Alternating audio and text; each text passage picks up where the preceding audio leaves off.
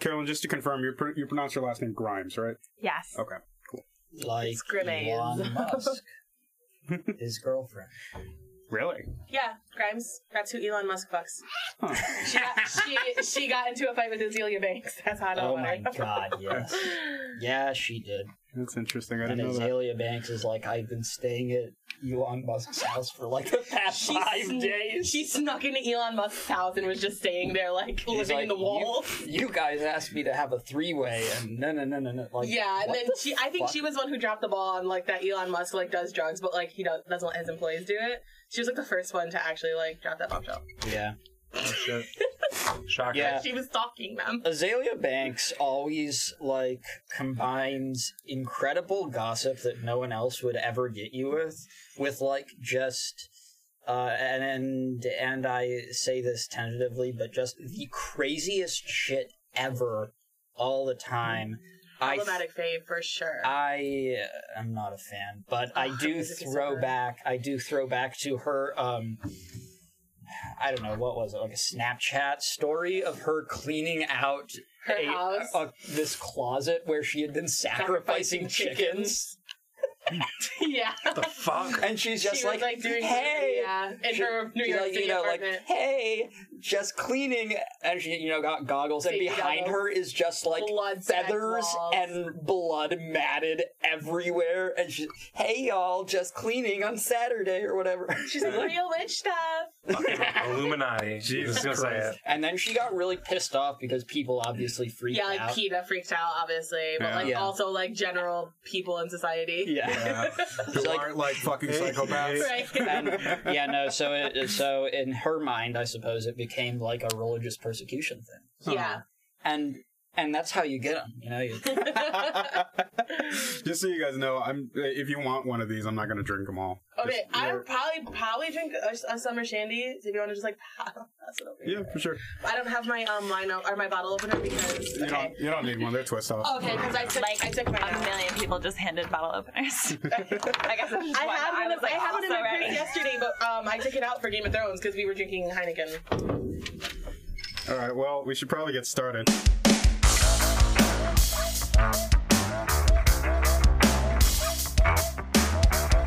Hello, and welcome to State of the Revolution, the Michigan Progressive Podcast. Uh, I'm Benjamin Klon. On our panel tonight, we have uh, Matthias Bremer, hello. we have Ali Gonzalez, Hello. we have Zachary Reinhardt, Hello. and Carolyn Grimes joining us for the first time. Hey, I use they them pronouns. So happy to be here. also, I'm nervous. It's gonna be fine. Um, so, uh, to, as we tape this, it is Monday, May 13th, and thank you for joining us this week.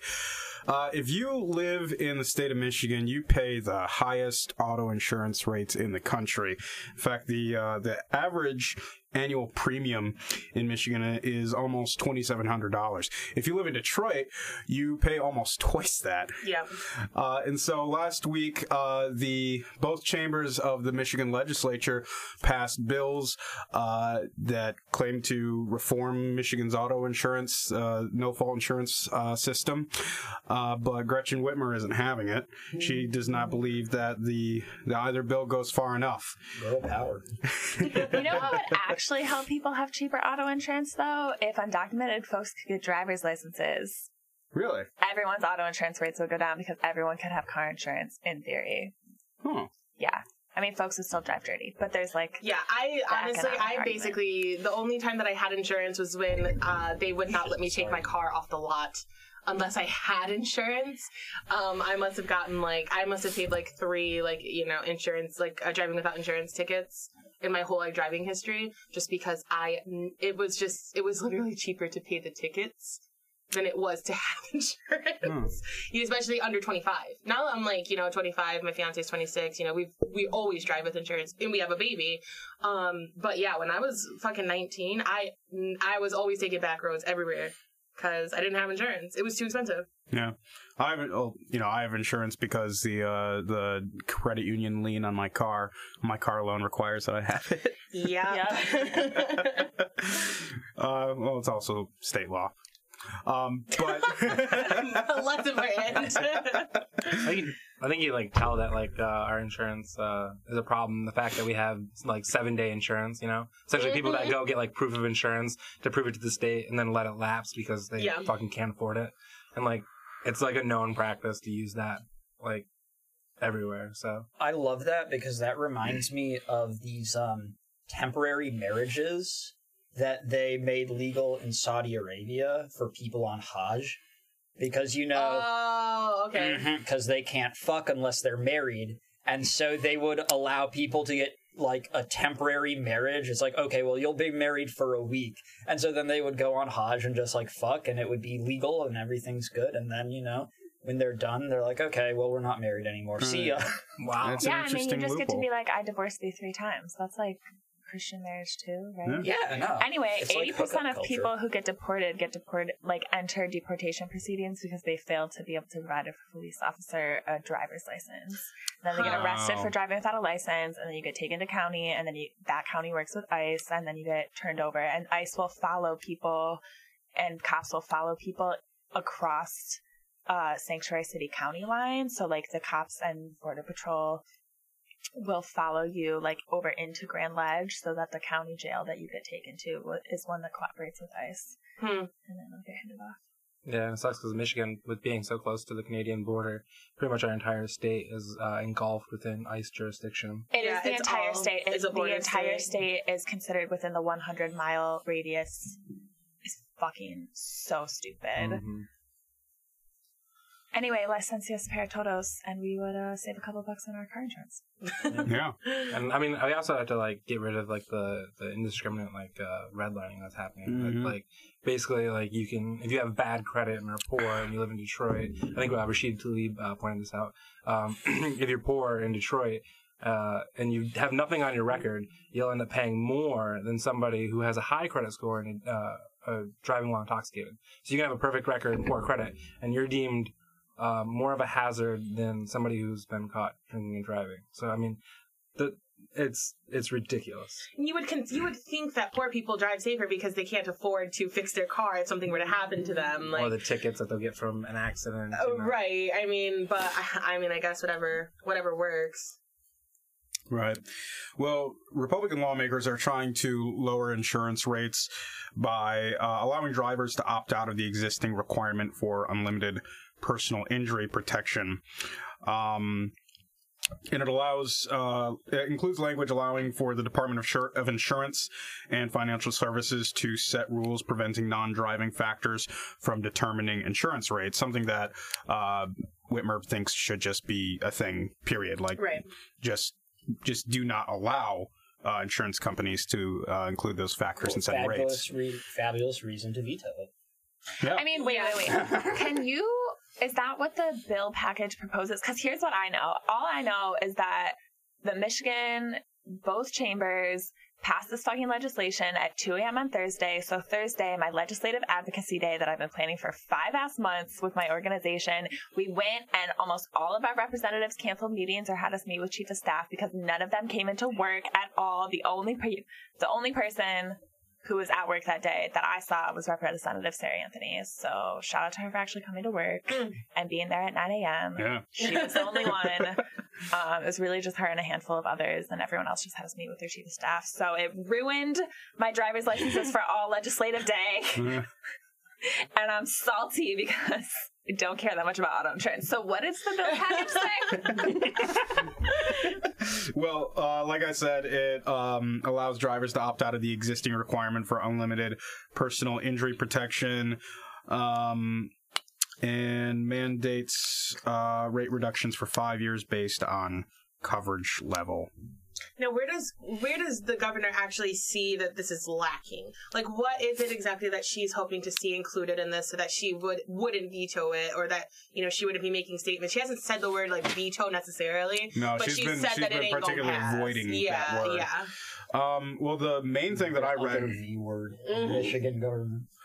Uh, I didn't. I wasn't able to find many details on what her specific issues with the bills were. Just namely that she wants them to prevent insur- insurance companies from using non-driving factors to set rates. Um, Yeah, I get like a I don't smoke discount, and I don't have the heart to tell them that I do in fact smoke. it's been so long since I've like even I've had to like get insurance for myself. Like for one, I haven't had a car in a really long time, and for two, when I did, um, our insurance, you know, was through my in-laws, and so like I don't know what you have to even go through. Well, I mean, like for instance, at this table, two out of five people at this table will pay more in auto insurance. I'm sure you is can it guess me why. and Ben? No, it's not you and Ben. Oh, yeah. Yeah, women. Women pay Oh, more I- in auto I insurance. thought you were talking Shit, about I the ain't people, even a queer woman. people of like, color. they is like I a did it front because of me. sexism. So, Yeah. like, uh, yeah, I mean, like, there's there's plenty of factors like that. Marital status. If you're single, you pay more than somebody who's married. What? Yeah. oh man, there's next just like May, man, I'm gonna get insurance next May. credit score, um, age. Yeah, that's bad. My credit, Um, yeah, my credit score is So, like, I mean, there's just like a number of factors that have nothing to do with how you drive that they try to base your auto insurance on. Whether or not you It's have an really advanced degree. Mhm. Wow. Yeah. Wow. Really? Yeah, so it's like really classist, like and Yeah. sexist. And, Well, m- uh, Michigan Attorney General Dana Nessel is unhappy with these uh, bill packages as well uh, because she says that it undermines her ability to prosecute uh, auto insurance fraud. Uh, she had set up a uh, like a special unit dedicated towards prosecuting uh, auto insurance fraud uh, last year, and this bill would eliminate the unit that she created. Um, because basically it creates a special task force within the Michigan State Police, which apparently does not have prosecu- prosecutor prosecutor uh, I can't- Prosecutorial. yeah prosecutorial Thank you, Carolyn. authority authority sorry yes. but yes, I hear what you're Mhm. saying. And then, so I mean, I like basically, you. the Republicans are saying you can opt out of the um, unlimited coverage for like health problems. So like basically, you get into a car accident and you have like extremely high medical bills. Mhm. Right now, the insurance companies are forced to pay that, and everyone is forced to basically sign underneath that. So what they're trying to do is get rid of that, which basically means like, yeah, your rates are going to go down, but if you have an accident, they get to cover less. The insurance Mhm. companies don't have to pay out. And They're like, so And it's like it's paying, another You're still paying as much, if not more. yeah, well, I mean, it, it, you might pay a little bit less, but it's going to be what, for five years, and and I mean, all of the experts that have analyzed this have said that it's not going to reduce rates to the point where they need to be reduced. please Right. reattach no more than two limbs Right. in this accident. Because yeah, because if mm-hmm. you were to take that off, I mean, it would. It sounds like you know, like the difference between like full coverage and like PLPD is basically you know, like you can get full coverage or you can get PLPD, which is supposed to be like cheaper, but it covers less. But I mm-hmm. feel like you're literally like playing with your life by being like, I can just, I would rather um, break my neck and then have to pay like a through the roof like hospital bill potentially, yeah. um, than pay more for my insurance. And Well, it's like what we we- shouldn't have to make those sacrifices. If you have health insurance, if you're like fucking blessed enough Mhm. and s- currently scamming capitalism in a way that affords you health insurance, wouldn't you? Isn't that the like body of people that would want to opt out of car health insurance? Which car health insurance has never made sense to me anyway. Because why? how how did we allow? How did we allow our health insurance companies to be like, actually, we cover you up until the point that you get in this car accident, and then that's gonna be someone else. Right. Um, like I don't think the Geico Gecko should be the person who's like looking over my like injuries. well this is this is another reason why we need to pass Medicare for all Yeah. Yes. right yes. Yeah, because then you don't have that problem. Car insurance is literally what it should be: is car insurance, it's Yeah. not people insurance. mm-hmm So Fair point.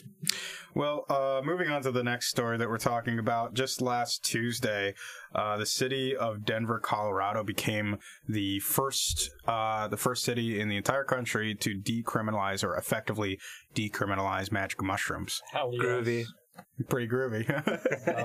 I don't do drugs, and I know that that oh sounds yeah, I don't like do I'm, drugs either. I know it sounds like I'm joking, um, None of us but do. I don't. Uh, I don't do drugs. Um, I think that it's great though, um, because you know it's the first step in starting to like reduce the stigma around um. Uh, a drug like psilocybin, which they, you know, people keep saying that there are actual, you know, like medical, um, benefits to this drug, you know. Mhm. So with medical marijuana, that was a big thing. Like there are benefits to people who have chronic pain, who have this and that. Yeah. Um, and now we're seeing it with psilocybin. I know that one is um, treatment resistant depression, um, which is awesome. I know that Yes. it's also used for the treatment of um, consistent and uh, basically um, like horrible migraine pain. Yeah, yeah, yeah. yeah. So, and it's not like, you know, you get a, you start getting a migraine, you take a mushroom, you lay down really still in a dark room. It's like you take magic mushrooms and for six months, you're basically not going to get it at all. Yeah. My fiance suffers from horrible, debilitating, um, migraines. It'd be great to see him not have to pay, you know, out of the nose for things like Fioricet or, you know, other like, uh, migraine medication for him to be able to just take something um, like psilocybin, maybe in a pill form, and he's going to be good. and He only has to do it once every six months, or you know.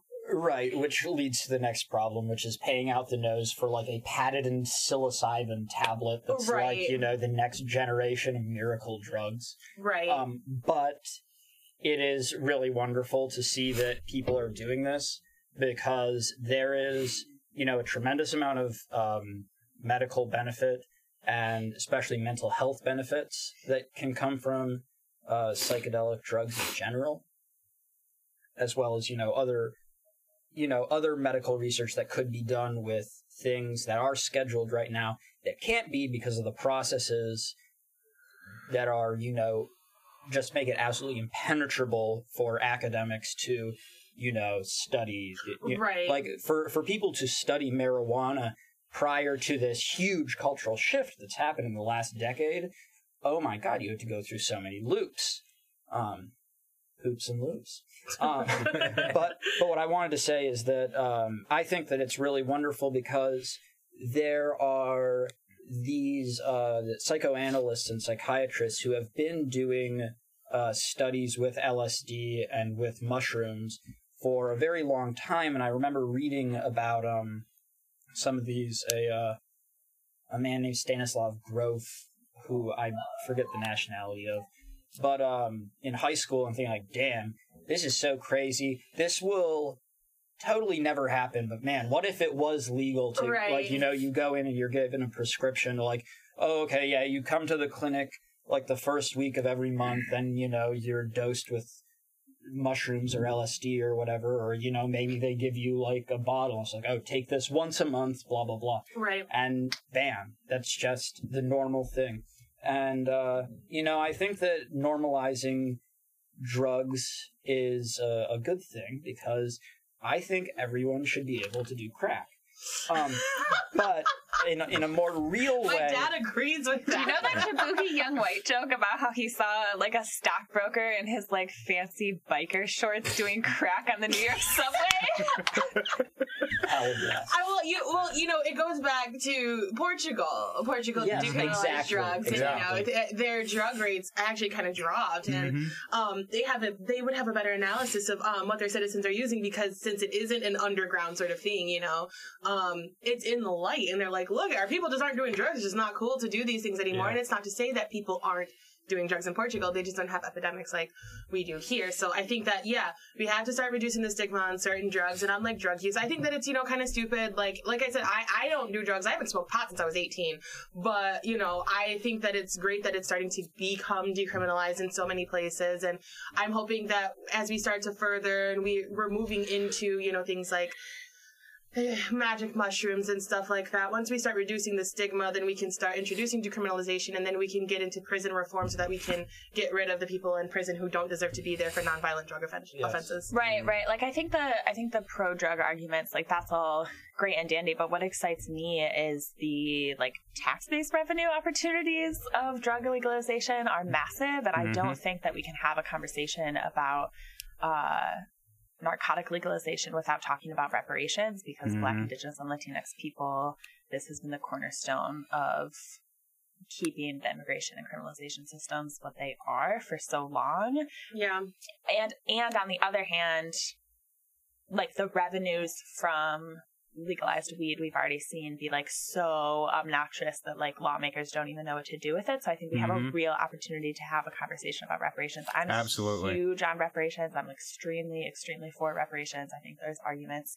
to be had about what types of reparations in terms of personal versus institutional versus Mhm. governmental versus private entity reparations, but the fact that we are still not talking about reparations in a serious way in 2019 is absolutely ridiculous. And I would really like to see some of these states that are having progressive drug reforms start to have intentional, serious conversations about reparations for marginalized Yeah. people. Yeah, I, Absolutely. I don't think I don't think that we should be talking about legalizing marijuana like until we're talking about like expunging the records Right. of everyone who's been thrown in jail for it. Like, or at least we, we shouldn't we shouldn't be talking about giving licenses to businesses to legally sell these things without you know and allow them to fucking profit off of it before we are expunging the records of people who've been thrown in jail for Yeah, it. Take 'cause I that mean- a step farther. We need corporations who are getting these licenses, the people who are applying for them, people who have been formerly incarcerated for marijuana crimes to be prioritized in the receiving of licenses and in the employment um, by these corporations. And we need specialized loan programs that are reentry programs to help um, former drug quote unquote criminals uh, begin their entrepreneurial endeavors and pursuits. Right. Yeah, I, I think uh, Cynthia Nixon, when she ran for uh, governor of New York, said that uh, that the only way that she would go through with like a legalization bill is if uh, the first couple people to um, be able to run dispensaries were people, like you said, that were formerly incarcerated. And uh, I mean, it was kind of it was somewhat thrown as a joke, but kind of somewhat real. And she's like, I mean, these people they have a resume for it. Like they Yeah. they literally have like they Mhm. they know what they're doing. Like they know how to run a business. You just incarcerated them for it because it wasn't like a business you Yeah. respected or like obviously it's been Exactly, and I th- I wanted to talk about that, like you know, um, people in like Colorado who are making like big money off of um, marijuana now. A lot of them are like these like white people, um, like even like suburban moms who are doing this, and it's like you know, kind of like a la Jenji Kohan's Weeds, and it's like very cool Oh and gentrified God. now. Um, but I, you know, I remember in school all the time, so many people. I, I um, my last year in high school, I did um, alternative education before I graduated, and so many people that were in there were um, kids who like may have dropped out because they had gotten arrested and they were in juvie, you know, or any number of reasons. But I remember like all of the kids who did deal dope or who were dealing like Addy and whatever, they were just so fucking good at uh, at math, and they can do that simple math in their head. And I know that that's something that's played on a lot. Like everyone is, you know, smart. Everyone has a, an area where they're really, really smart, and it'd be great to see kids in like our communities who are good at math and uh, who would be able to go forth and sell drugs and use those skills, and, but be looked at with the respect that the mothers and these like rich, affluent Mhm. white people in Colorado, the same level of respect and dignity that they're getting, like the Yeah, kids who go to Eastern. or like fucking John Boehner, for instance. You know, who's yeah, like what it's the like fuck? it's like fucking I've made a 360 on the issue. yeah. I mean, just completely. I mean, like people that have spent. There's no like you know. I'm, uh, I think that not only should people that have been incarcerated for this uh, be the first to get dispensaries, but if you were part of locking people up for this, you should be the last people to get a dispensary. Like Right, John Boehner should you. never be allowed to even work in the weed industry ever I Yeah, think for his role in the criminalization of it. that whole situation that you just mentioned is exactly why I fucking detest Kamala Harris so much because she is, you know, she's around now like, oh, you know, we really need to do something about marijuana, you know, like the incarcerated. It's like, bitch, you were the one that was going after people with dime bags trying to get the most draconian and punitive Yeah. sentences to make examples of like people who you know are like scraping to make a meager living right, right. um, and to turn around and then be like oh yeah you know i smoked a, a joint listening to snoop dogg in high school Back in 1968. yeah um, yeah, yeah. And, Uh, I, and the only yeah, thing yeet. that, yeah, the only thing that Kamala Harris like hasn't flip flopped on um, since her bid has been her politics on Israel. Um, she- Good that's- for her. That's literally Good it. for her. She is still as determined um, must to stand teach grown with children in Palestine. Like that is it. Everything else, like now she's like pro weed. Now she's, She's like the- prison reform. she's all the these mad things. Right.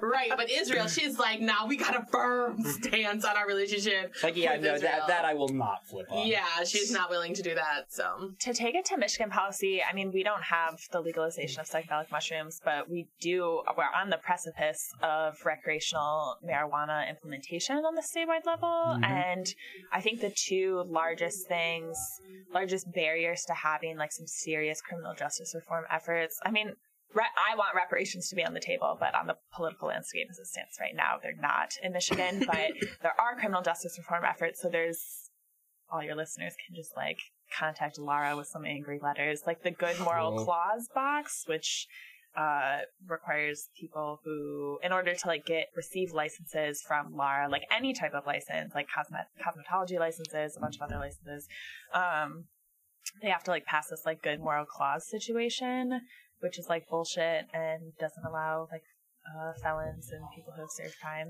It's And- like they ask you the the two train track ethical question. What what is the name of that ethical question?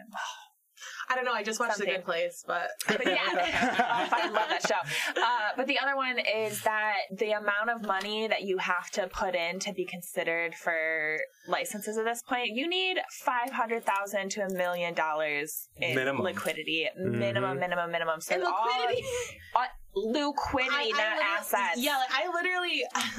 It will never happen in my lifetime, Right. type of thing. Like I, Mhm. Right. I, am like just being realistic. Like I mean, I'm never going to see those figures. Yeah, it- most people, million dollars a like, most caregivers who have been providing for the last like decade.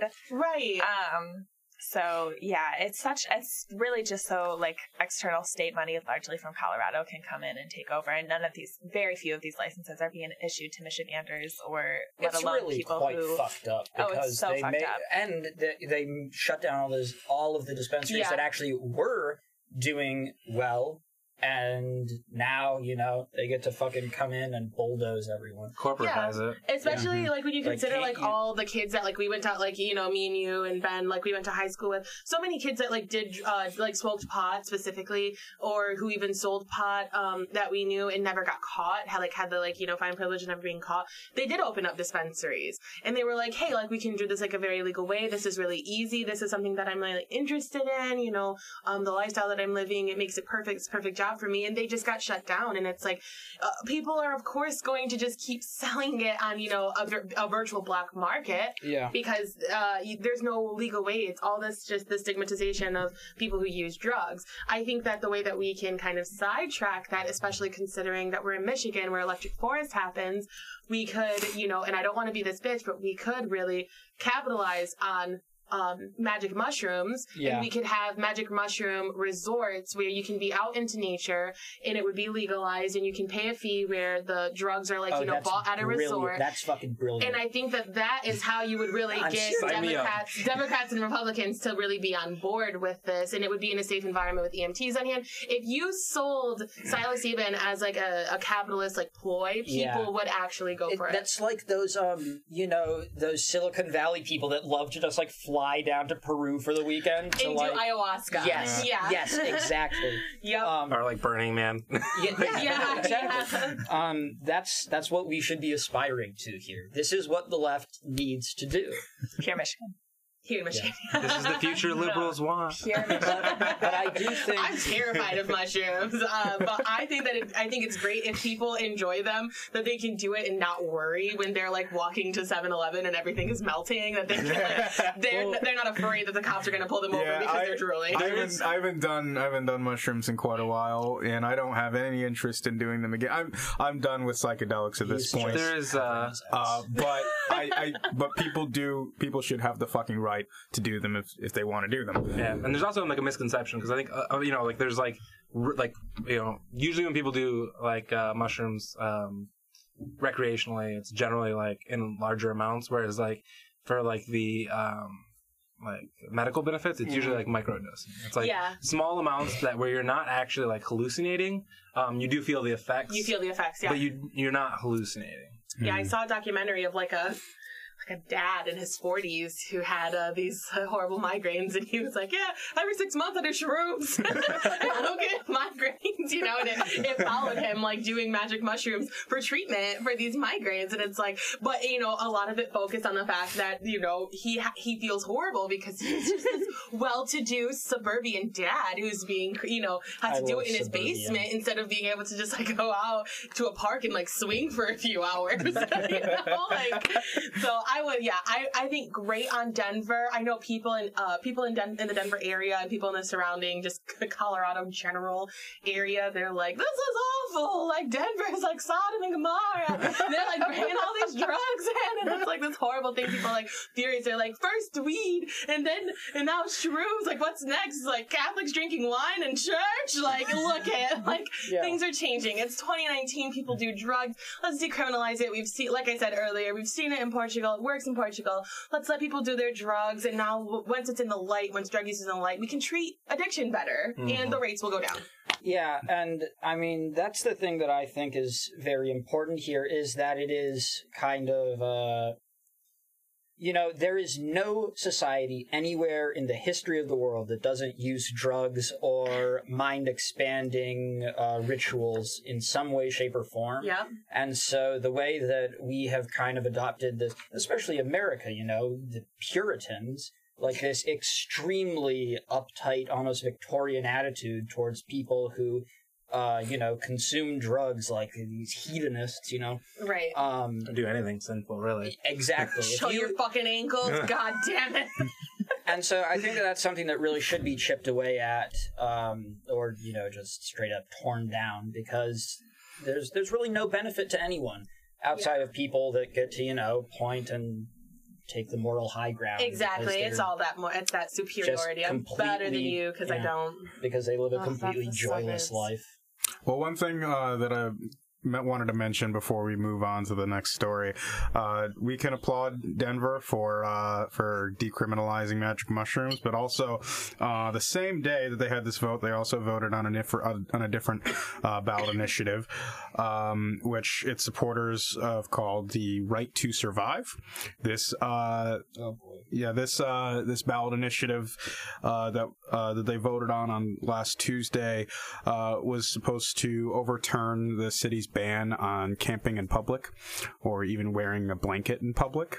What? Yeah. Oh, what are high school cool. girls who drink Monster and wear Cookie Monster pajama pants going to do if they can't wear blankets in public when it dips below 50 degrees? Wait, is it overturn a ban on that though? Correct? Is, Is, that is to overturn a ban. Oh, overturn Did the it- ban. did it, oh, um, bitches did in pass? Cookie Monster pajama No, pants are it- going to be thrilled. The no no th- this was uh this ba- this was meant to overturn a citywide ban on camping in public, uh, which includes wearing a blanket in public, which uh homeless people. homeless advocate or you know homeless advocates were trying to get passed. It failed by eighty three percent. Holy Wow. shit!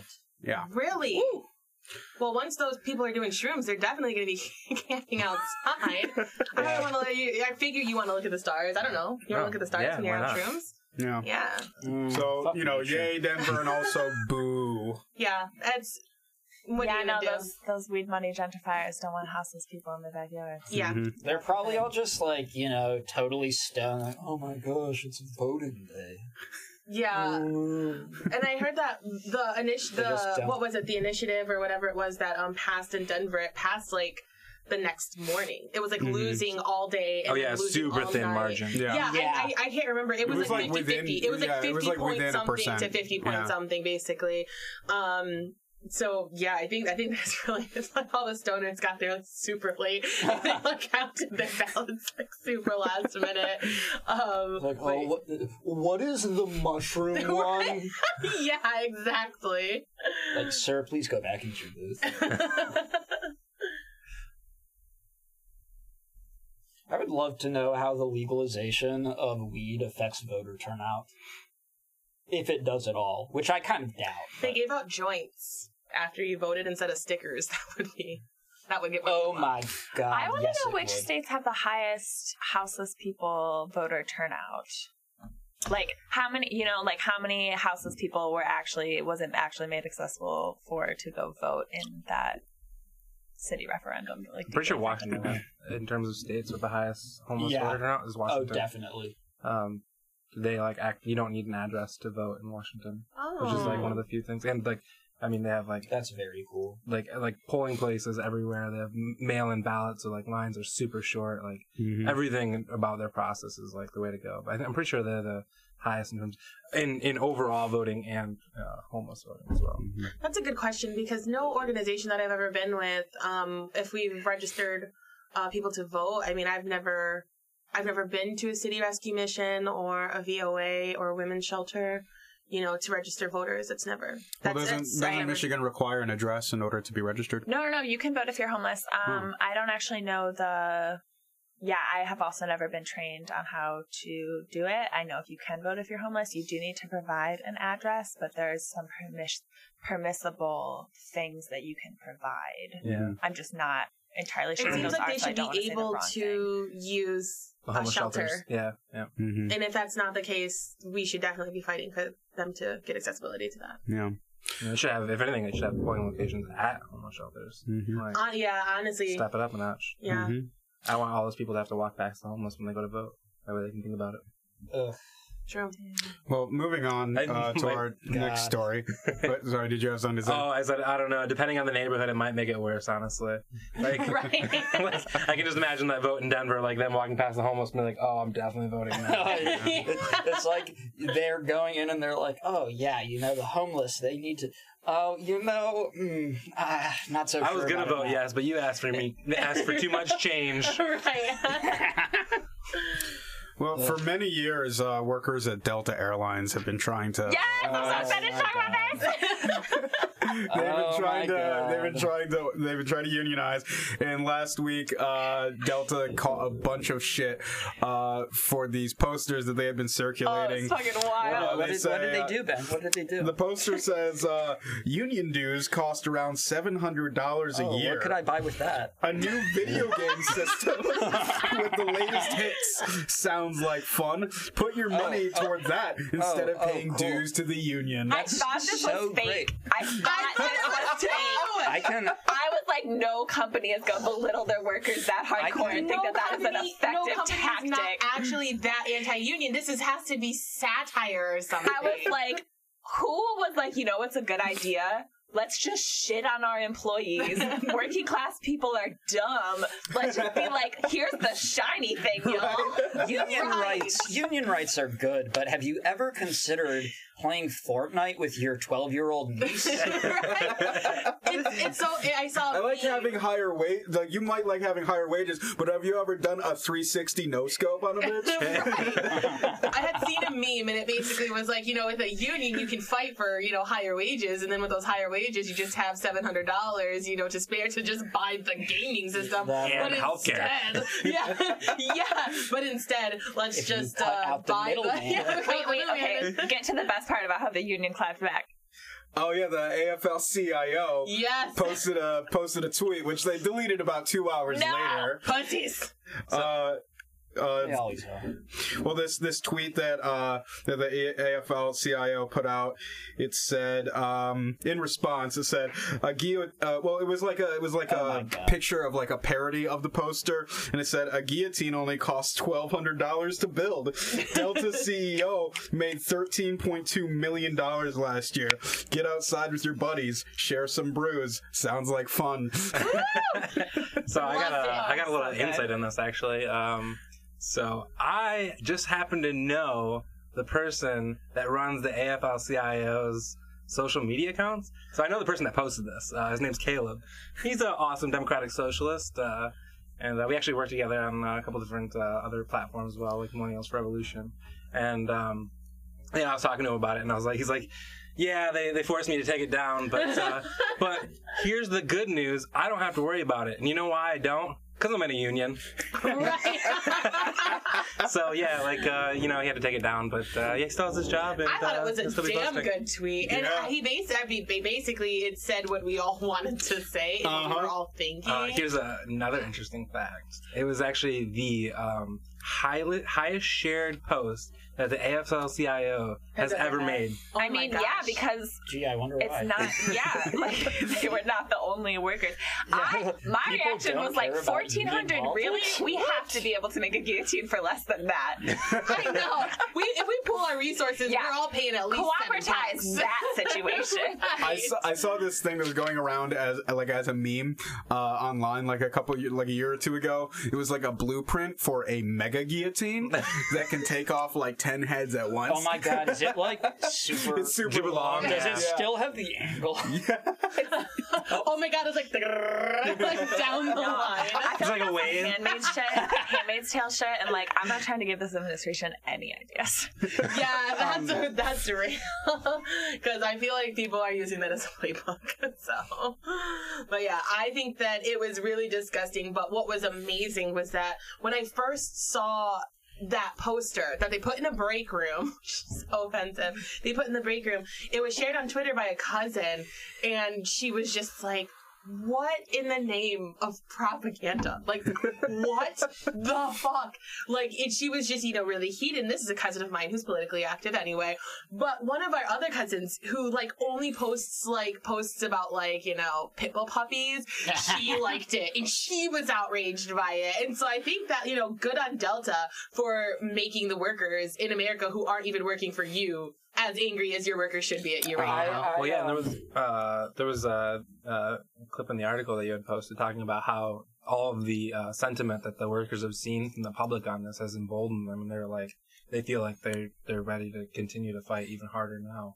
and I think that's like something that's kind of like arisen from the uh, union movement is like uh, for so many years these unions have kind of like been going out there and striking and they've kind of been doing it like um, by themselves and they haven't had like the support of the public at large like Yes, non-union yes. members even the unions have been just like totally uh, devalued in the public discourse. Mhm. Especially in Michigan. I mean, the Midwest for sure. yeah. Yeah, uh, that stop and shop uh, I think that's what it's called stop and shop Yeah. uh, Yes. you, uh, strike that they Out in had. Massachusetts. uh, you know the the company was like we can outstand all of these people striking but with something they didn't consider and they didn't take into account is how many people wouldn't shop at their store Mhm. they Yeah, and expected a lot of people to cross that line what was people really didn't what was really interesting too is that when the Stop and Shop um, strike was going on, it was at the height of um, Passover, and Stop and Shop is in the um, you know the on the East Coast. It's like predominantly in like um, Massachusetts. I think they have some in New York as Mhm. well.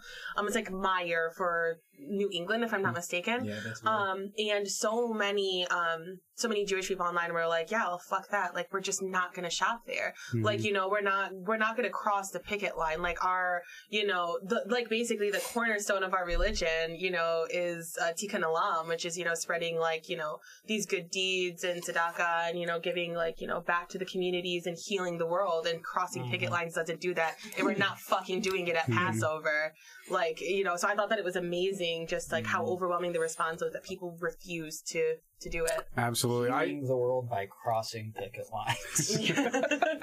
I personally think that we're looking at a really exciting like five to like twenty years for the left because I think we are we're seeing like a resurgence of like labor movements here in the um, in in the U.S. Like because you know we see teachers striking, Yeah. we see grocery stores striking, we're seeing fucking Uber and Lyft striking. Does Yes. anyone know how that strike went? I don't know. uh, I'm really sure. well actually um, uh, Uber lost crazy amounts of money on their Oh yeah, their They- they- their- IPO like their just shit the bed, didn't it? yeah like went Oh. down really really bad actually Fuck um, because like once again the people were you know standing in solidarity i've seen people uh, in my facebook uh, you know friends and things like that like offering rides to their friends um, Yeah. and you know don't take uber call me basically Yeah, yeah, that's amazing.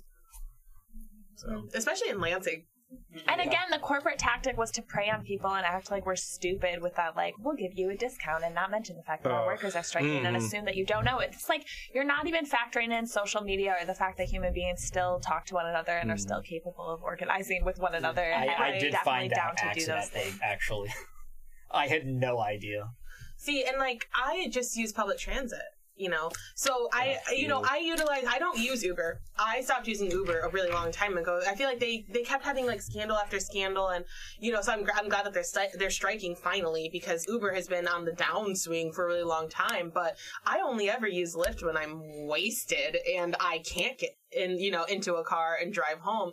So, but there are a lot of people that I know who do use them because it's like, oh, I could take the bus, but I've been working for nine hours, I've been working for 12 hours, and I don't want to wait at the bus stop and then walk all the way home from the other bus stop, you know, so I'm just going to call Lyft. It's going to be easier. I'm going to call Uber. It's going to be easier.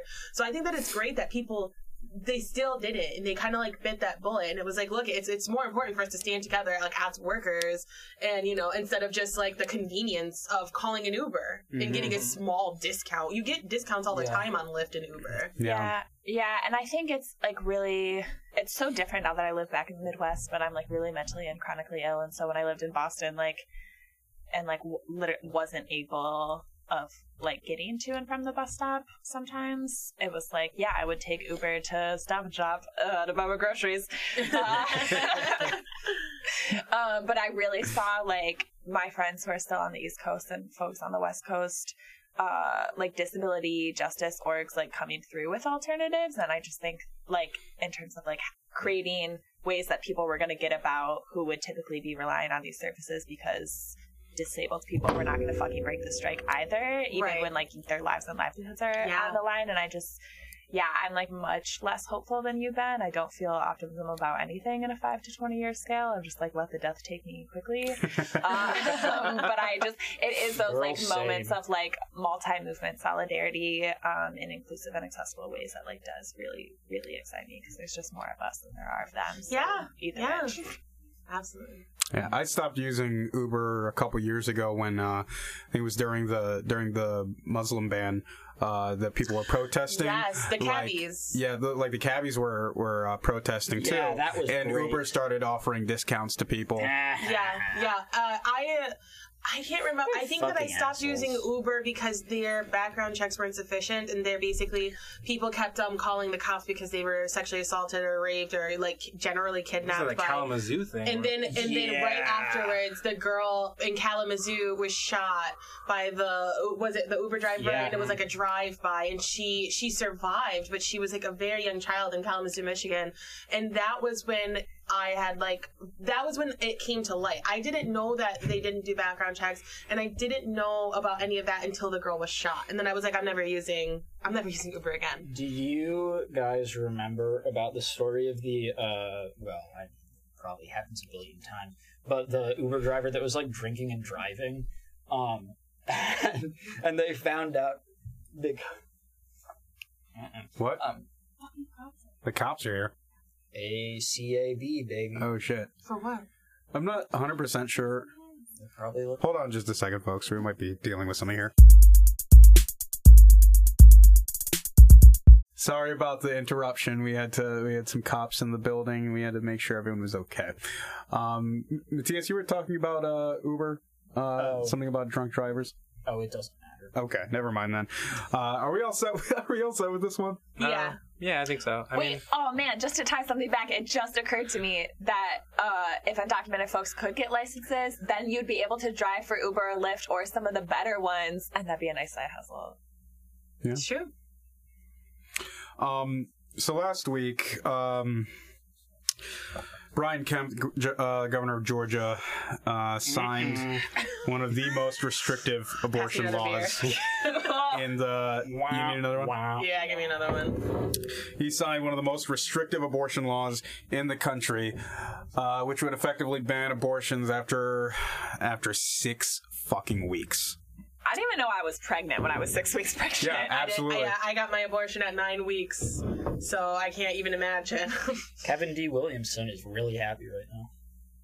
Who? Who? The uh, New York Times writer who said that uh, uh, women who get abortions should be hung. Oh, Holy shit! that's nice. So like them in Texas and Alabama, basically got the same feeling. Yeah. They're all warm and fuzzy inside now that they've saved all the fetuses from the Holocaust, which they think is happening. Oh, I. Don't you I love when they say even- that? Yeah, I the can't silent, even. The silent Holocaust.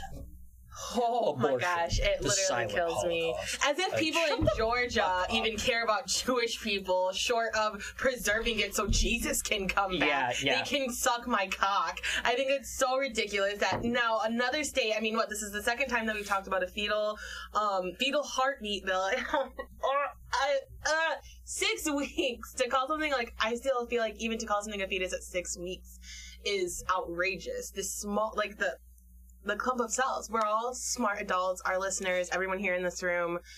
The fact that we are still treasuring a clump of cells over like a cognizant, real life woman is just so infuriating. I feel like I've run out of words to even like, you know, like tie together just how disgusting it is that this is still continuing to happen and it's just to prove this point so that we can make it to the Supreme Court so they can try overturning Roe v. Wade and all that's going to happen is more women are going to keep dying. so that uh, Justice. Kavanaugh can write the affirming uh, position on the law on the on the case that strikes down Roe v. Wade. yeah.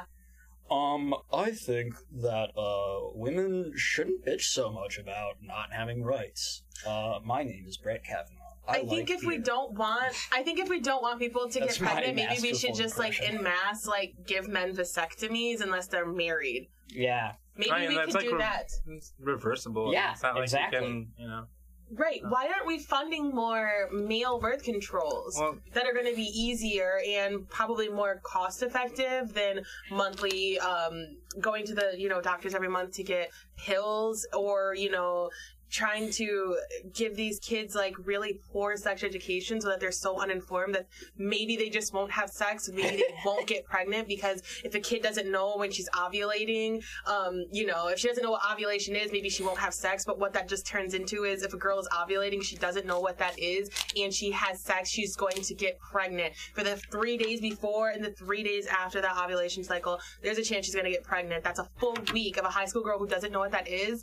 Instead of just teaching them what it is and teaching them and giving them access to contraceptives now Georgia is just going to allow more more girls to find themselves in these compromising situations where they're either going to have to cross state lines, which is going to be pretty hard in Mississippi and Alabama Yeah. and Florida, right fucking next to them, to try to get abortions, and they're just going to start digging it's into. actually uh, against the law in Georgia. In the Georgia law, if you you going over state lines is Yeah. still legal.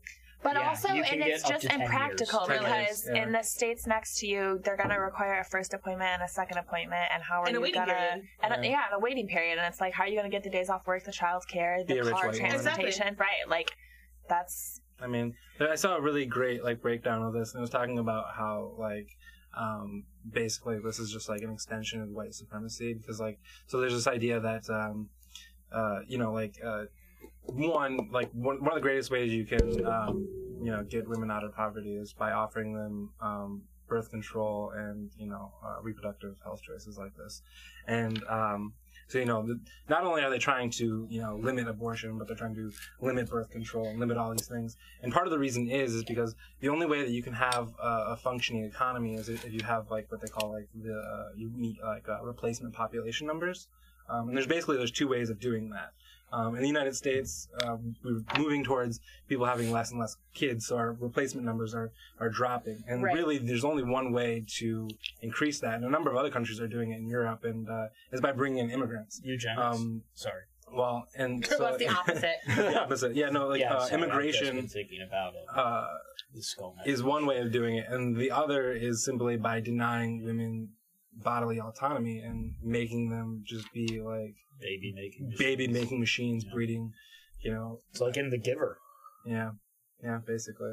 Yeah, I might read that book in a grip, but it is like in The Handmaid's Tale, which is like more of a like recent, relevant, like you know, discussion topic where the women have lost all of their autonomy. They're like used as animals that are just to breed these children, and then the children are are kidnapped. So I think that it's, it is interesting though that you had mentioned like you know immigrants because we are seeing you know when they're kidnapping. Children at the borders, they're taking the children and then they're going through these adoption agencies um, and being given to like American families and white families or whatever. It's kind of that same thing where it's kind of scary. Like, Yeah, it's just trying to like continue the population growth while also keeping it very, um, if not like white, at least like Christian centric. assimilated. Yeah, very Yeah. assimilated, like assimilation of culture, erasure of culture, really. Yeah. Yeah, yeah, yeah. Yeah, I mean, I was down a long time ago having abortion debates that pandered to questions of life. Abortion is anti-abortion sentiment is based on prohibiting people from having bodily autonomy, white Yeah. supremacy, and classism. Like Mhm. that is it. Yeah, because I mean, these same people read about it. they won't complain about like um, uh, IVF, for instance, because once again, that's a that's a that's a tool of um, reproduction used by wealthy people. no, and So, they like, won't do a single fucking thing to protect the kids who, when they're inside the womb, they would give arm and limb for. and once they're outside the womb, they're like, let's destroy their community, over police them, underfund them, Yeah. Yeah. not give them equal Mhm. education or health care. and Or good luck access they're to quality or of life. trans. Yeah, and also just Yeah, want to say like well. that not only not women are not the only people who receive abortions in this country. Um, yeah, lots of folks uh, with different genders uh, are capable of having abortions. Yeah, yeah, um, But yeah, I mean, I it's. saw. Did you see the Alyssa Milano response? Oh God, The no! sex But strike. do I want? oh my! Wait, I'm sorry. wait, I need what? to. I The need to. Okay, can Did you you please about this? explain this to me because they were talking about it on Chapo and I had no idea what they were talking about. Uh, yeah, so basically, like Alyssa Milano said that. Uh, on Twitter. Who yeah, is on Alyssa Twitter. Milano? Um, Nobody. Uh, she's, she's an she's a, Nobody. she actually she's uh she's quite She's famous this for anti-black actress who's like, An anti-black actress. Yeah. yeah, She's like she Meghan like McCain she for quote black unquote people, like Meghan started Times Up, but she didn't because we all know Tarana Burke did. Wait, wait. yeah I was gonna say she's not she Jewish for like? No, you know how co-opting. Meghan McCain uses like Jews as like Oh, yes, yes, yes. So, So- Mel- Alyssa Milano does that with black, people. Oh, cool. Okay, I like her already. yeah. Um, But- so no, I'm sorry. What the fuck did this bitch I mean, Yes, she's talking about how like, like, the, the, the the one way that we can stop this is as a as a sex strike and uh somebody stop, else put it Stop the heartbeat bill. yeah yeah so like basically like the just What? don't like White oh, women, oh yeah stop sleeping with your nasty ass politician husbands. yeah basically I know that you like are already being suppressed in conditions where they are saying marital rape isn't rape. Um, but Fuck. maybe like leverage your friends and create support networks and like learn what affirming love can feel like and then get the fuck out of there. My whole thing is, is like, how is that going to work in like a relationship like mine and like countless women that I know where their husbands or their fiancés or their boyfriends or partners generally are already pro-choice. The only people who are listening to Alyssa Milano are. I would assume like white feminists who have soft feminist husbands and partners. Male feminists. yeah, like white male feminists. Like, Male feminists who love to eat pussy. and like not only that, but like then that just like goes to re. I yeah I there's mean it so kind much of to goes unpack. We should just burn the suitcase instead, right? I mean, why even give this airtime and like legitimize this conversation? Fuck Alyssa Milano. Yeah, for oh my god. Well, I mean, Twitter gossip is the real news now. the Just be- It, there was a really good clapback though. It was like, um, you know what's more effective than uh, a sex strike? Uh, white women not voting for Republicans.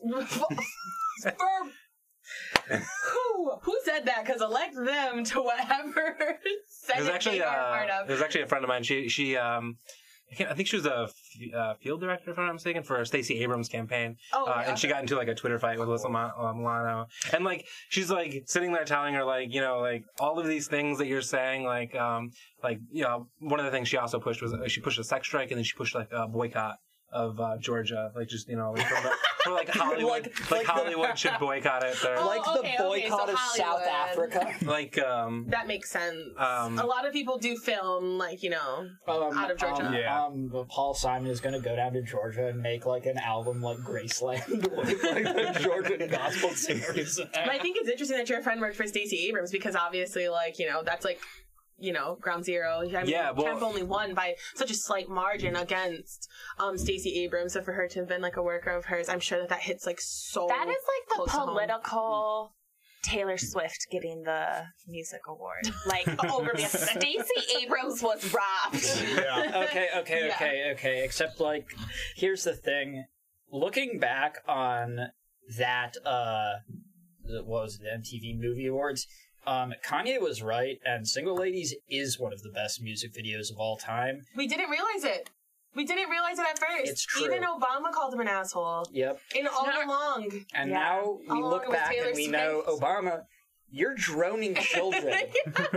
Oba- Kanye is just spilling the tea in front of everyone on live TV. How Who's, many who's the real Kanye loser drowned? here? Yeah, no, no, no, no, no, no. When I was getting None radicalized, far. when I was getting radicalized in college, which I have a lot of shame about the fact that I like had to leave Lansing to like have my experiences when I in college anyway. Um, I was like, that was like one of the first moments. Is I was like, Kanye and Beyonce were right. I was duped by white supremacy.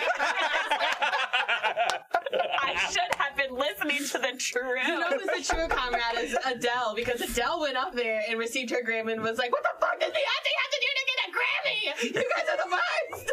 She's the real comrade. She's a real ally. Also, does everyone remember uh, Kanye going on TV and saying George, George Bush doesn't care about black white- people. black people, and everyone got so mad about it?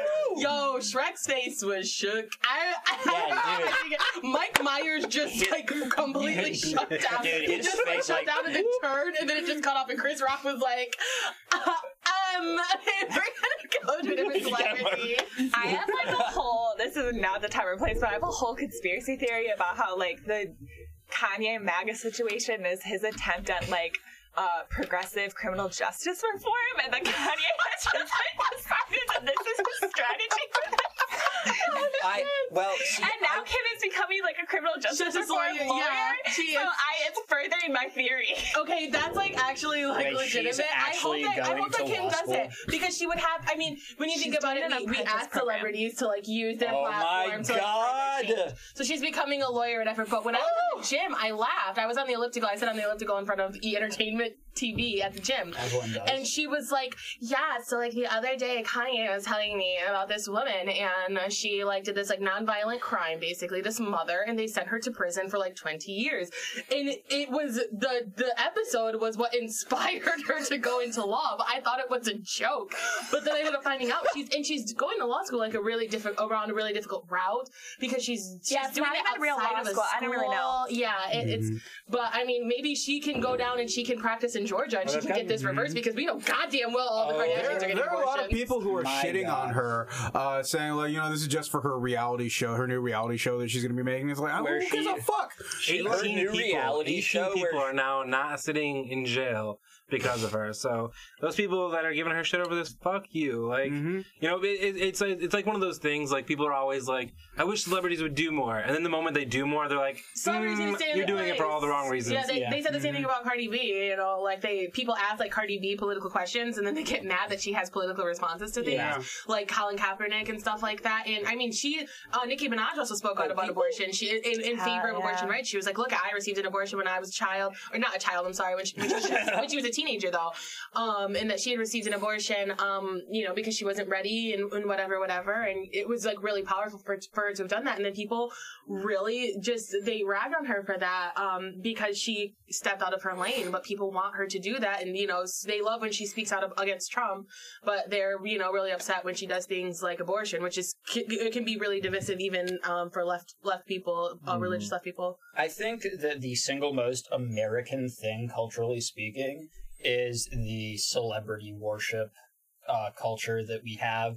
And it is just like this constant, uh, you know, like back and forth between like the need to adulate and the need to uh, flagellate uh, figures that are larger than life. I would say I would say that that might be true, but when you consider that South Korea finally legalized abortion and their celebrities are not called celebrities, they're literally called idols there. I think that it might be something deeper when you consider South Korea and like how and how they like view celebrity status and their celebrities are barred and they're censored like a lot from what they can say um politically and socially um against the government or even just about like social things. Um, I mean, maybe that's good in a way. Yeah, you know? I, I think that it is because Like, it makes it makes politics people- accessible to people who otherwise won't wouldn't have a seat at that table. Yeah, K-pop stars generally have to sign like really like invasive and like res- like restrictive contracts. yeah. Um, and and I am not pro that at all. But you know, I do think that it would be maybe a good idea if people weren't like looking to get their fucking news from Stephen Colbert or you know, I mean Cardi Well, B. I mean- although I would rather get my news from Cardi B than Stephen Colbert. any I would rather get my day. news from Stephen Colbert and Cardi B than like CNN, and Fox News, MSNBC. But look, the Right. apocalypse is going to happen and then national framework's going to break down. So we're not going to know what's happening to any of those people, which is why you should invest in your local politics now. Have some local idols That is so true. that you're going to run into at Strange Matter. Well, Yeah. speak, speaking of uh, speaking of public figures, Of our Oh, idols. um, Great segue. He's really good at speaking it. of This our is like international politics. speaking of right? our speaking of our Yeah, idols, shit. right? oh god, Our very shut favorite the fuck people. up. So, uh, political commentator, uh, former editor at Breitbart News, Ben Shapiro. L'enfant a man, a man who has has built his public persona uh, around challenging people to debate him. Yes. Uh, Mostly college students. Yeah, yeah, mostly, Mostly college college students. like they're like Yeah. yeah, like crying, hysterical college women. Yeah. Yeah. People that are literally in hysterics as they get to the microphone first. Right. Yeah, and his whole thing is like talking really fast so no one can understand or like process what he's saying. But um, Yeah. he uh, he went on uh, the BBC uh, last week and was interviewed by uh, Andrew Neil and just got absolutely destroyed. Uh, here's the clip. Why is it that a bill banning abortions after a woman has been pregnant for six weeks is not a return to the Dark Ages? What's your answer? My answer is something called science. Human life exists at conception. It ought to be protected. Now, back to my question to you. You purport to be an objective journalist. BBC purports to be an objective down the middle network. It obviously is not. It never has been. And you, as a journalist, are proceeding to call one side of the political aisle ignorant, barbaric, and sending us back to the dark ages. Why don't you just say that you're on the left? Is this so hard for you? Why can't you just be uh, honest? Mr. Seriously, Shapiro, I, it's a serious question. Mr. Shapiro, if you only knew how ridiculous that statement is, you wouldn't have said it. I, I just asked you a question. And I asked you a question, you failed to answer a single one of mine. Frankly, I find this whole thing a waste of time. If you want to read the book and critique the book, why don't you read and critique the book? If you want to read, if you want to critique me, you can think whatever you want of me. Why don't you just frankly, try and I don't care. the I don't. I don't frankly give a damn what you You're- think of me since I've never heard of you. You and I've never heard of you until I briefed myself for this. But that's not the issue. You have a Then new why the hell book are you out, interviewing and me, it's an sir? it's an interesting book. But my point is, your book claims Well, that it'd be nice if you would quote it from time to time. Your book is well, actually, I've done so several times, and I'm about to do so again. If you would let me just finish the question, your book Uh, frankly, claims that this- uh, you know society Honestly- is turning honestly, its sir- back on Judeo-Christian values. Yeah, this is- what are those what- uh, values? considering what- what are the values it's turning its back on? Uh, I, I you know, I, I'm not inclined to continue an interview with a person as badly motivated as you as an interviewer. So I think we're done here. I appreciate your time. sir. All Thank right. you so well, uh, thank you for your time and uh, for showing that anger is not part of American political discourse. Now, Mr. Shapiro, we'll say goodbye. So uh, yeah, he's God. His his voice is so fucking annoying. We were just we sidebarred um, talking about how he sounds like Melvin Sneedly, the character from uh, Captain Underpants. Oh my god. So I know I know a lot of people like don't watch that Netflix show because they don't have children, but my daughter's obsessed with it. I read it's the books same when I was a kid. Yeah. Yeah. it's the same voice as the the the TV show character. It's you just want to punch him in the nose. Okay, so I had just said this off mic that I didn't know who Ben Shapiro was until right now in this moment in true time form. So I just watched that raw. It was a raw experience. and here are my here were my live reacts as we watched the clip. One, he's kind of sexy. Two, oh no, he sounds like a robot. Three, white men get so mad when they get called barbarians and yet don't understand why it's racist to refer to people of color with likewise language, and yet you're so upset that you just got called that. Like this is the thing. Like you mentioned, he talks like really, really, really fast, and then you you know blah blah blah. But what's amazing? Why didn't you answer my question? Yeah, what's amazing is you can see when when he's asked a question, like very calm, like you know, collected manner by the the news anchor. By a man who has taken 50 milligrams of Valium three months ago. By Andrew Neil, who, by the way, uh, is the chair of a company that owns like a very, very right wing Conservative. magazine. Yeah. magazine Yeah, he's a major Britain. Tory. He's Yeah, like a major, major- Tory. Is a magazine like Huh? speci- does a magazine have to be specifically Trump related? What, what do you mean? MAGA. Oh, Oh, come on. Come on. No, but when You you, can see when, when he's when he's like confronted with the questions by the anchor, and they might be questions where his argument might fall apart, or where he feels like his argument isn't solidified enough, where he won't make um like hypocritical statements. You can see the fight or flight behind his eyes, Yeah, and then he just immediately before he anyone can answer, he just he starts to um just basically to, to fight, and then eventually it just got to that point where he just flees, and he's just like, you know what, I'm done with this, so I'm just gonna leave, and you know what, I guess this, I thank you for your time, and blah blah blah, and like it, it's so textbook. Like I bet his wife Oh my god, I can't imagine. I just I can't imagine like when you're arguing with someone like him because like it's the third day in a row and you've asked him to like clean the kitty litter or you've asked him to take out the recycling and he Yeah, but have you done this? it. Yeah, and then I he's like, can't- you know what? I'm going out for a little bit. I'm just gonna go. I just can't even deal with. It. Thank you for your time, and he'll put in those, those niceties so that it makes you seem like you're the one who's being vitriolic or Um, something. Oh yeah, he. This, Uh, he this is the did same sir. guy. Uh, what?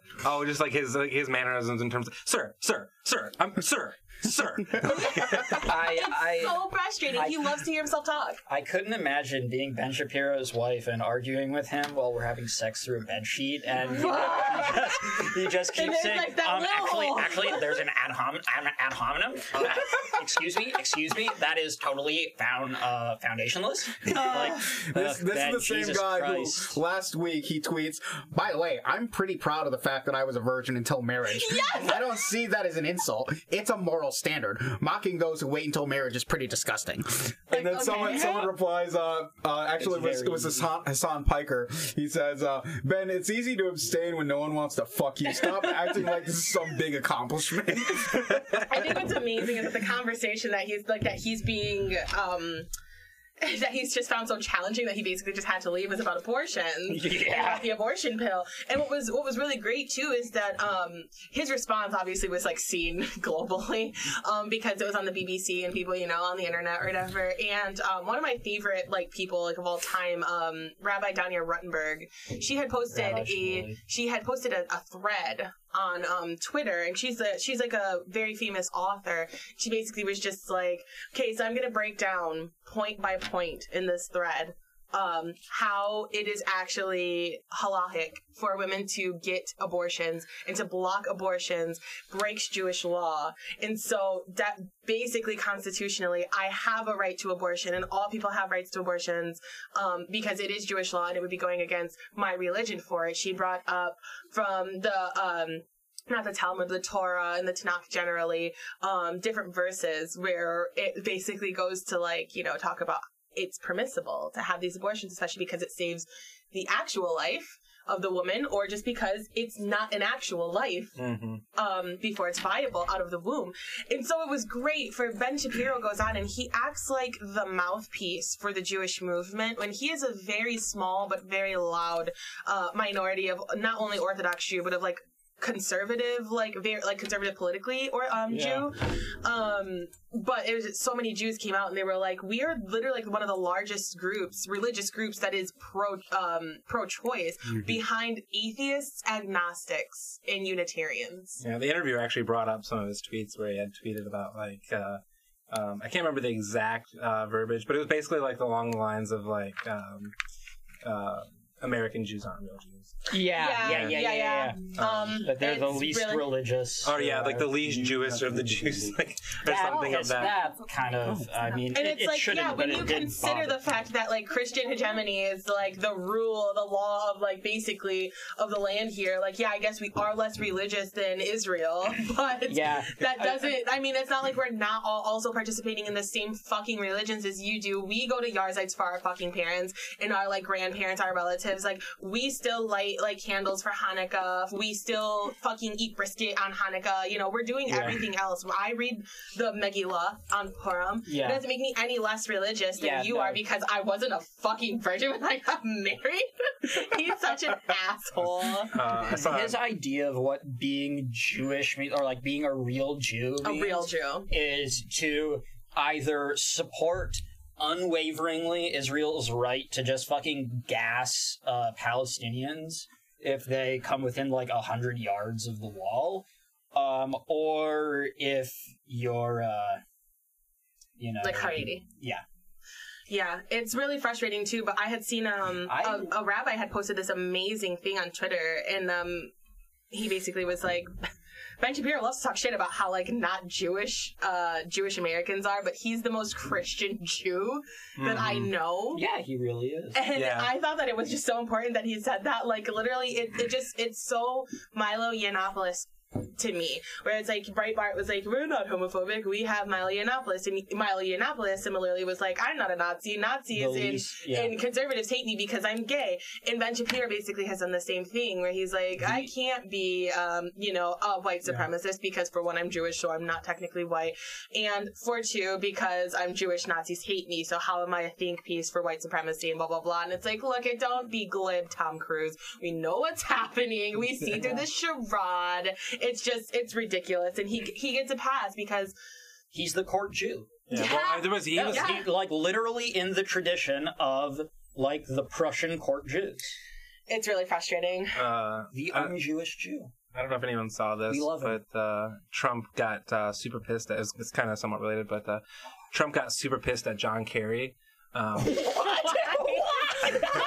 because apparently, like John Kerry has been like having like um like behind the scene talks with like uh, Iranian leaders, basically like, "Hey guys, Oh, trying to do this damage guy's fucking crazy, Yeah. But we'll be past it soon. So just like hang in there, I basically." did hear Which is like probably This is- honestly like the best thing that That John John Kerry's Kerry's ever ever done in his, done. in his Yeah, life. yeah. Holy But, shit. um, this so is like- very disappointing because I had really hoped that you were going to say that uh, like Donald Trump was furious at John Kerry for some like bizarre personal thing, um, and I was so excited for that. No, it's just mostly because like uh, he's he's politics. he- he kind of like in the tweet that he sent out like sounded jealous that he somehow couldn't get these backdoor like you know exchanges with the Iranians because you know they hate him. Yeah. Um, Yeah. But uh, so he accused um, uh, John Kerry of like breaking the Logan Act, which is basically like uh, you're not allowed to like make relations with like foreign leaders and go around like U.S. like relations. No, I mean, And, didn't uh, get to- There was, like, I a running didn't know what joke. that was, then Trump didn't know what that was until like five minutes. Is- ago.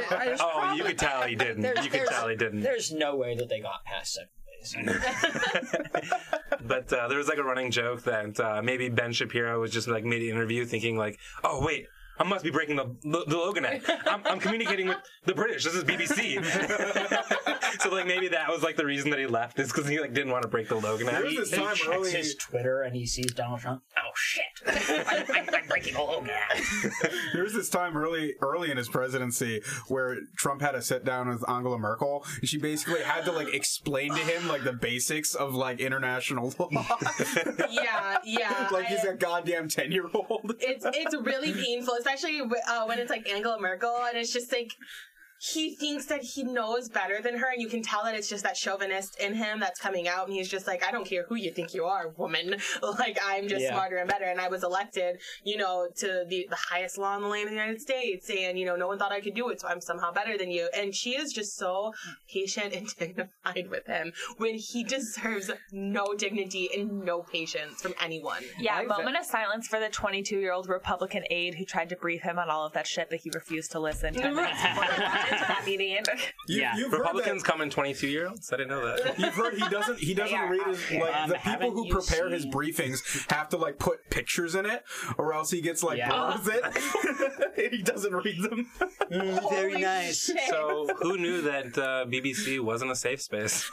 But but actually, you know, that is very reminiscent of the George Bush or George W. Bush quote that I remember thinking was amazing he was president, where he said, you know, the wonderful thing about books is that sometimes they have very interesting pictures in them.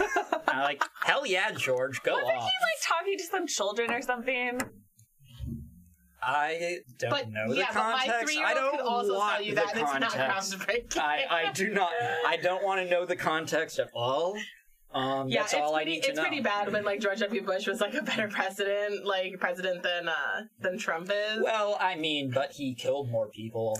that is fierce. Obama also killed more people Yeah, than Trump. I'm so pretty sure. we're- We're kind of in So we're in limbo right now. loosely, loosely related, but Matthias sent Oh me this my tweet God, yes. uh, with this video Oh. clip from Bush years Oh ago. my god. must stop the terror. I call upon all nations to do everything they can to stop these terrorist killers. Now watch this drive. Now watch this drive. Damn it! Thank you. That was the most like I'm your 65 year old white dad clip I've ever seen in my whole life. Oh, these terrorist I- killers. Thank you. I Now like, watch know so many people, like so many like older white men that I know who are like in my family or like in-laws of mine, and this is them when they get drunk at open houses, like literally because they're like you know they're soft Democrats. They're like we have to stop the hate, you know, we just have to come together. We're all human. We all bleed red. And then they just go back to playing cornhole. Like that's literally what that is. Like by that standard, like five of my like uncles-in-law should have been presidents. I, uh, They can probably read better. yeah. yeah. You know, Jeb Jeb never stood a chance. He could never have lived up to that. I'm just gonna say, you know. The please applaud. I really thought I really thought more people would joke, jokingly vote for him, Yeah. but more people just jokingly voted for Trump. Yeah. you know what I mean. Instead, they voted. And you know what's what's really funny is that a lot of people like pointed to Arnold Schwarzenegger. Um, like you know everyone voted for Schwarzenegger as a joke. You know in California, and then he got elected. You know, and he was a Republican. And yada yada. And like Arnold Schwarzenegger is one of the most like unwaveringly like vehement opponents of Donald Trump. Like Yeah. he fucking. I don't think that there's any celebrity who hates him more more publicly than like the ex president of should- Mexico. We need to we need to amend the Constitution so that specifically Arnold Schwarzenegger can run against Donald Trump. Yeah, agreed. I never Because thought that I would like can really like go him out with a politically, but mm-hmm. he He's like the last like remaining like Eisenhower Republican, like truly like Eisenhower Yeah. style Republican. I think that partly partially because like he was a Republican in California, which is like, I mean, basically like a liberal corporate Democrat. yeah, you it's when you get it's when you get too far north, you start seeing uh right politics in California start to Yeah. get Nazi-ish. yeah. And it's their proximity to Washington and Oregon, where, where which is breeding grounds for that. But I remember Arnold Schwarzenegger basically like fucking called Donald Trump um like a fucking Nazi. Um, and I just thought that it was amazing. I was like, no ex-politician or celebrity has like even like been willing to say this. And because of his German like citizenship, he was just like, you know what happened to the Nazis in Germany? Now I'm they just all imagining. died and they're in hell. That's where they belong. Now I'm Just a casual reminder that in this year of our Lord 2019, the United States House of Representatives signed a resolution against white supremacy, and it was not a unanimous vote. So, just reference Yeah. that Oh, that Steve your King taxpayer definitely amended- dollars or, uh, abstained, went right? towards that. Yeah, he was. I think he was. He. I don't know if he was abstain. I think he voted like not present or something. Yeah, yeah. No, he voted no. Did he? Huh. It was 490 whatever to one. Maybe it was a different resolution Wait. then. What? He's like the only one. That makes sense. Oh God. Yeah, but I, I think Oh, this Steve. like this is I'm like so a sick of people calling me a white supremacist. Vote is the one. against the need one to- thing that would clear his name, maybe. We Not need really. to get uh, Rand Paul's neighbor on this, like, quick. like, for real. Wait, someone get the number to that man right now. Are you talking about the guy who beat the shit out of him? yeah, Yes. like tackled Yes. him because he wasn't like raking or something like that and broke his ribs. You know how hard you have to body slam someone to break their ribs? Like, but you know, I would like to Yo, see he was- I would like was- to see it. I'm just so was- tired of this idea that white supremacy is like just policy and ways of going about. It's just so entrenched. Like white supremacy is every comment everyone makes about Ilhan Omar and Rashida Tlaib now Right. until the end of days. Like constantly, constantly, constantly. So even the like 490 whatever who have like feel so great about self-absolving themselves, you haven't. You haven't done the work.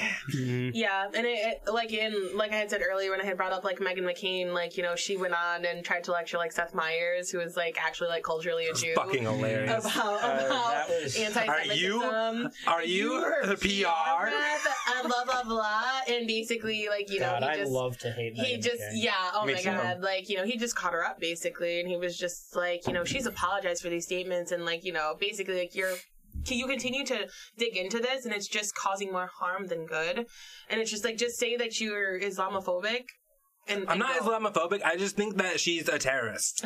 I don't think my father, the inventor of war crimes, would be too pleased. my father, my father crashed seven planes. really? He was Uh, a terrible pilot. Something like that. He, oh my god. And, and he just, But hey, you, guys remember how like the very end of his life when he was basically senile, he like voted against Mitch McConnell for that fucking healthcare bill because he was dying of cancer and met an actual plebe in the Yeah. hospital. I had like wow. I have my- mixed was I have like mixed feelings on that. And so like Do you remember when he was like on whatever like uh the Senate committee and he was asking some question that like made no sense at all. Oh, yeah. And it, it- he was like, "Oh, um, I'm sorry, I stayed up watching the game last night." Haha. and it's like then it turned out that he actually had fucking brain cancer. Yeah, everybody was going everyone thought that insane. he was literally. We were like, oh, just like early onset dementia.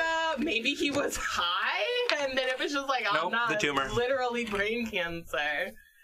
Uh, I, you know, I mean, him dying was the worst thing because then it just catapulted like Meghan McCain into like the public like fucking sphere. Yeah, no one knew we who the fuck she that was before that. Like, god damn it, you couldn't have waited a little longer. We have to deal with Meghan on the View now.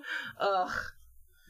What are We're your paying the real price. Oh, my mixed feelings. Well, so like I hate it because like it like lionized like John McCain in the eye of liberals. Like all of a sudden, like they're like, "Oh my God, John McCain's a hero." He was a war He's hero. He's not. He's a war criminal. He, Yeah. he reached Um, across the aisle to Liberals, stop pandering to Republicans. Come up with your own fucking platform. Maybe I will vote for you without shame on my conscience. Right. But on the flip side, him giving the down the thumbs down to like Mitch McConnell was also kind of nice. Like, That was pretty cool. Just like I anything that goes against like anything that Mitch McConnell's trying to do, yeah. I I am generally in support of. It just gives you that good tingle, you know? Yeah, like yeah. your problematic tingle fave can give you a good tingle every now and again. Yeah, yeah. I loved it too. I mean, you just say Azealia Ben Shapiro's Banks. sexy, so They- the video where they zo- he does the thumbs down and it just zooms in on like Mitch McConnell's face and the Curb Your Enthusiasm theme song starts.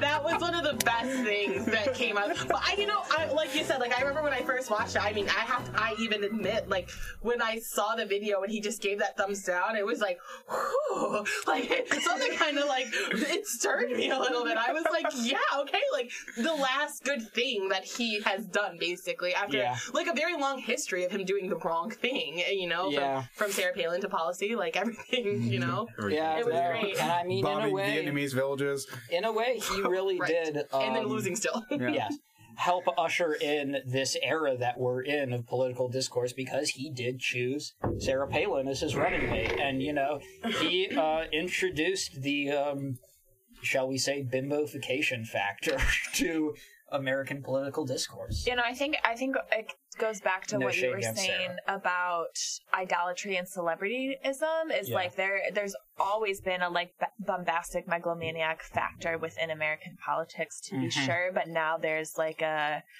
just basically a free for all and a full permission to do that on a performative scale across Yes. the country. Yes. mhm. Mask off, baby. And when we talked about um, candidates for presidency, that was like a thing. Like you know, they're young and they're attractive, and that makes them electable. Mm-hmm. That's that's all that it takes. Were you gonna say something, Matthias? No No. Okay. well, we've uh we felt pretty far from talking about Ben Shapiro. It's Uh, because no one wants to talk about that nigga no more. Stop making him legitimate by letting him by giving this like any more time. Like let that just let him go home No, it's and fine. be It's miserable and have fucking whack ass limp dick sex with his wife. like I'm Through- so uh, he through gets the on my fucking sheet. Do they really do the nerves. sheet thing? I'm just imagine. No, Definitely. They, they, say, They they say that Hasidic women do that, and it's that's like in like really weird, like Haredi, like Hasidic. I mean, So I've read definitely Jonathan Ben Shapiro's Safran's horror novels. they're so- they're like liberal so like they have the one hole but also the holes for the tits as well He's like, sweetheart, the, the Torah is clear on this. That- or or instead you've got like a hole for the face as well, so you can look at each other.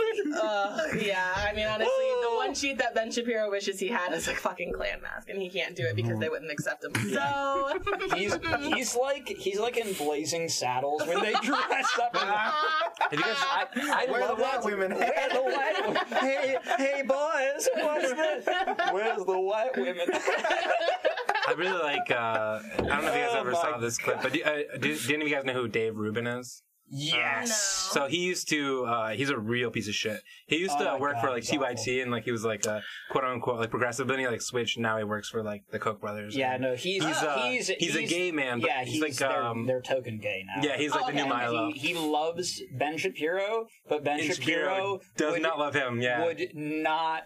Oh my god! This incredible clip where he's talking to Ben Shapiro and he's like talking about the wedding cake thing. He's like, "What Okay. And he's like, Would you would you bake a, we- a wedding cake for me and my husband? And he was like, well, no, that would be against uh, My well, he- religious principle. He, he tries to like deflect it. He's like, oh well, well, why would you want me to bake a cake? Um, but uh, but you know, then he's like, okay, well, what about like uh, coming to an anniversary party?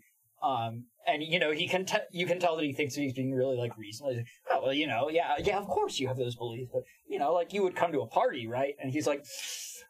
Mm, Is it celebrating would- your gay sex or I not? would have to. I would have to consider thinking about it because um, I do not support P on P sex.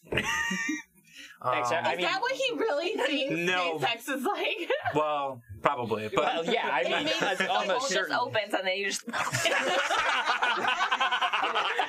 how you know he doesn't know where the No, it's computer like, is. like, like Dwight on The Office asking Toby how gay sex works. How, how do you oh know which penis opens up to, To accept accept the, the other, other penis? Dude. I mean, like as far as Ben Shapiro goes, I'm sure he thinks the clitoris is some country he wants to bomb. Right? It's like near Guam or something, right? it's all the same. It's got brown people, I'm sure. Sounds Arabic. I've never been there. right? Well, on that note, we're we're pretty far over time here, so we're gonna wrap things up. Um, thanks for thanks for listening. If you're still here, um, uh, you can find us on Facebook at Michigan Progressive. Uh, you can, if you like what we're doing, uh, you want to give us your money. Give us you money. You can be a patron on Patreon at patreon.com slash Michigan Progressive. We can. um. Anyway, thanks again. Rise and grind, baby. Rise and grind.